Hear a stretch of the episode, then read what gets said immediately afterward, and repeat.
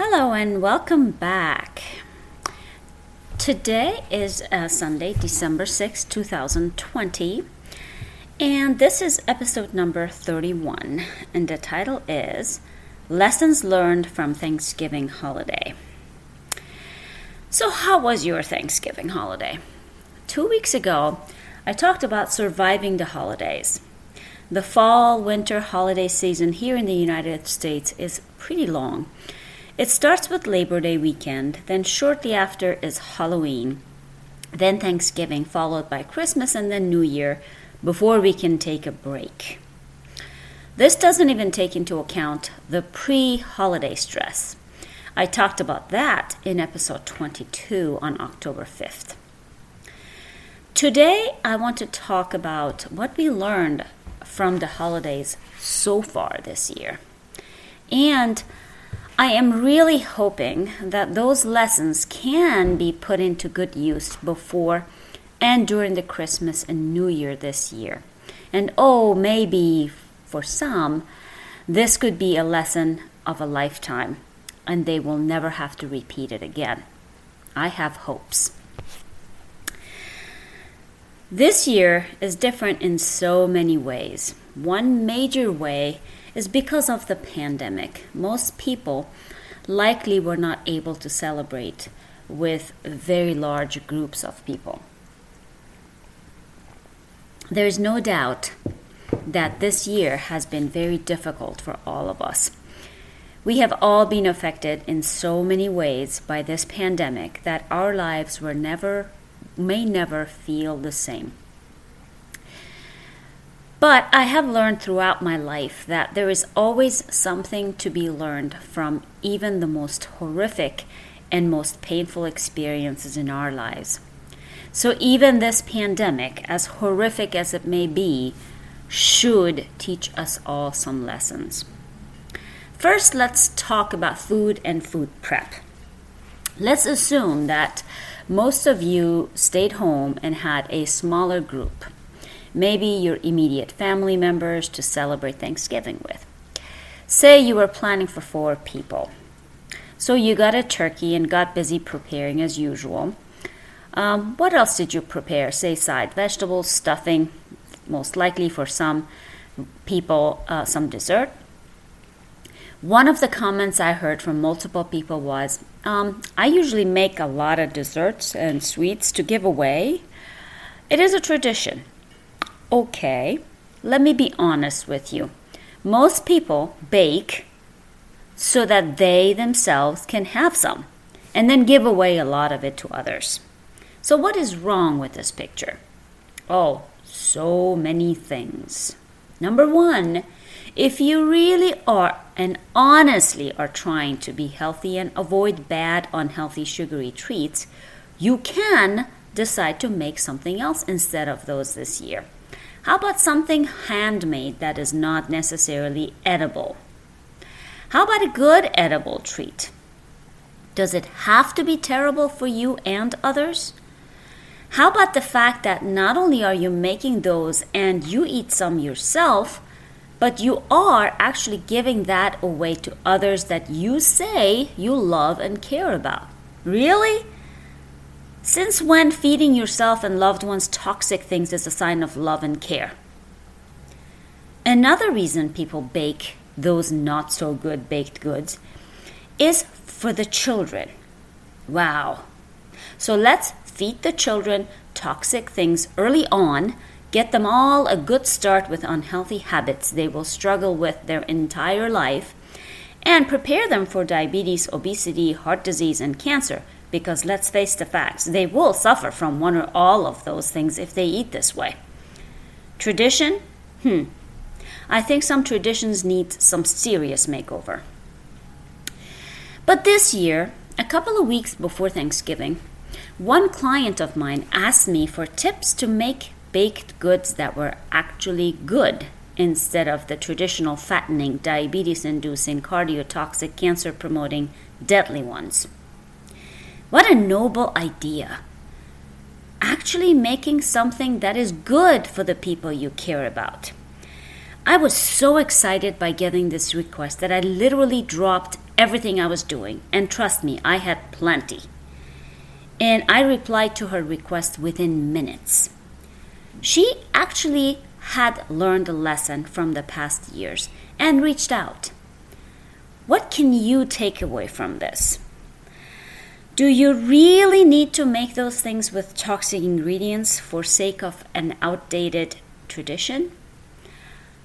I want you to imagine as you are adding sugar, grain-based flour, butter, canola oil, high fructose corn syrup, M&Ms, chocolate chips, Hershey's Kisses, dyed ingredients. Wow. Makes me sick listing these things. But okay, that is what I learned from googling the most popular holiday baked goods. So I want you to imagine what these ingredients are actually doing to you, to your health, and to those you love, those you are making these things for. If you had a crystal ball and could look into the future and see what that actually does to them, would you reconsider? Do you think that is a lesson worth learning? What if I told you that for every single toxic ingredient in any of those recipes, there is a good non toxic substitute, even if you really have to make those baked goods? You really don't even have to tell anyone that you changed the recipe. Trust me, they would not be able to tell. I have done this. So, why would you intentionally put yourself and your loved ones in harm's way if you can very easily avoid it? Okay, so we got the baking sorted out, I hope anyway. Another issue that comes up repeatedly every year, every holiday. There was too much food. I ate too much. Hmm. I know that on Thanksgiving, there's usually a lot more food than you would prepare for one meal. First, the turkey is really large, and unless you have many people over, there's usually a lot more food than usual. I personally do not see a problem here. There are several solutions. How about making that meal last multiple days? There is this thing called leftovers. How about sharing some with others? I can think of many people who may be single, alone, and not make a turkey or a big Thanksgiving dinner for themselves. I have been there myself.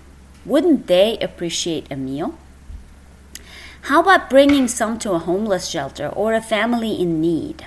Isn't that the spirit? Aren't we supposed to be thankful for having food on the table? Isn't this a good time to think about those who are not as fortunate? This year, with the horrific pandemic, I could also think about many healthcare workers, essential workers, or others who are overworked and underappreciated. How about bringing some of that extra food to some of them? I'm sure you know someone in that situation, or I'm sure you can find one.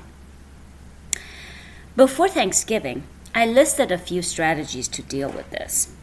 Here is one very relevant to the topic of too much food and overeating. I said, Take a few moments to think about all the people around the world who are not as lucky as you are, who may have lost a loved one this year, or those who may not have the means to even buy a turkey for Thanksgiving. Well, did you? Another tip I shared that was this reflect on ways you can make a positive impact on the life of someone who is not as fortunate as you are now. Did you? Another common story I hear I had a little too much to drink. Then I just went downhill from there and I ate way too much and I just lost control after that. Oh, don't even get me started on this topic. I have to take a few moments here. Yeah, another tip I shared before Thanksgiving was this When you reflect on what you should be thankful for, consider your health first. If you are healthy and alive and well, be grateful. And I stress this phrase fight the urge to sabotage that. Fight the urge to sabotage your health. Think about Thanksgiving as just that being thankful. Embrace this experience and don't do anything to cause you any regrets the day after Thanksgiving. Be the reason why you are thankful each and every day and stay thankful even after this holiday. Well, were you one of those people who had too much alcohol, then lost your better judgment and control? How does it feel sabotaging your health on the very day you were supposed to be thankful for your health? Are you thankful or regretful? What lesson can be learned from this? And last but not least, here's another problem. I did not exercise at all during the holidays. What comes to my mind right away? Why? What exactly is the reason for not exercising during the holidays? Here are a few. The gym was closed. Well, did you leave your feet there at the gym? How about taking a walk or a jog? Um, I had family visiting. Uh, how about a family activity? Say a nice walk before or after that Thanksgiving meal.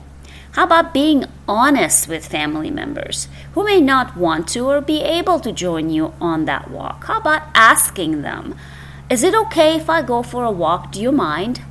How about excusing yourself for 30 minutes and really telling them that? I'm sure nobody would mind that. Even if you really could not move while family was there, let me ask you this. How many days were they there? What if you took one single day of rest and then resumed with activity after that? Did you have to take a week break? How about planning a little ahead this time? Let me tell you this there are so many things you can do with a single exercise band. How about getting one, even if you have nothing else, even if you cannot walk or move otherwise? A gift for yourself before Christmas? Hmm, that's a good one. I know, I'm being brutally honest with these, and sometimes that may come across as a little harsh. I'm okay with being the nagging voice that will haunt you every time you make a bad choice. Think of me like a very tough disciplinarian parent who would not let you get away with mistakes more than once. My dad was like that, and as much as I dreaded his discipline when I was young, I so appreciate it now. I hope someday you also appreciate my being harsh now. That if you decide to listen and take some of these lessons to heart, and follow through, you will be thankful someday. The good news is just that there are lessons to be learned and there are ample opportunities to do better. There is still Christmas and New Year holidays ahead of you. Not to stress you out or anything, but I'm trying to help you plan ahead. This time, I want you to I want to ask you all to share your lessons or learning opportunities with me. I'm sure there are lots that I would love to hear. And as always, I want to hear your thoughts. I'm curious to learn from you. I want to help you if I can. And I will search for answers to your questions. So please reach out, as always, on my website, www.drlolly.com or on my Facebook page, Dr. Lolly PhD, or always better to email me at contact at drlolly.com. Remember, we all are entitled to our health at little to no cost all the time from birth to death. We all should be thankful for health, life, and all that we have, and we should not ever do anything that we will regret later. There is nothing in this world that is worth sacrificing your health for, just because Your health is your most valuable and most precious possession. I hope that you did learn something from this, and I hope you do remember that lesson for life. And I thank you for listening this week and every week. Stay tuned for the next week's episode. Until then, to your health and happiness.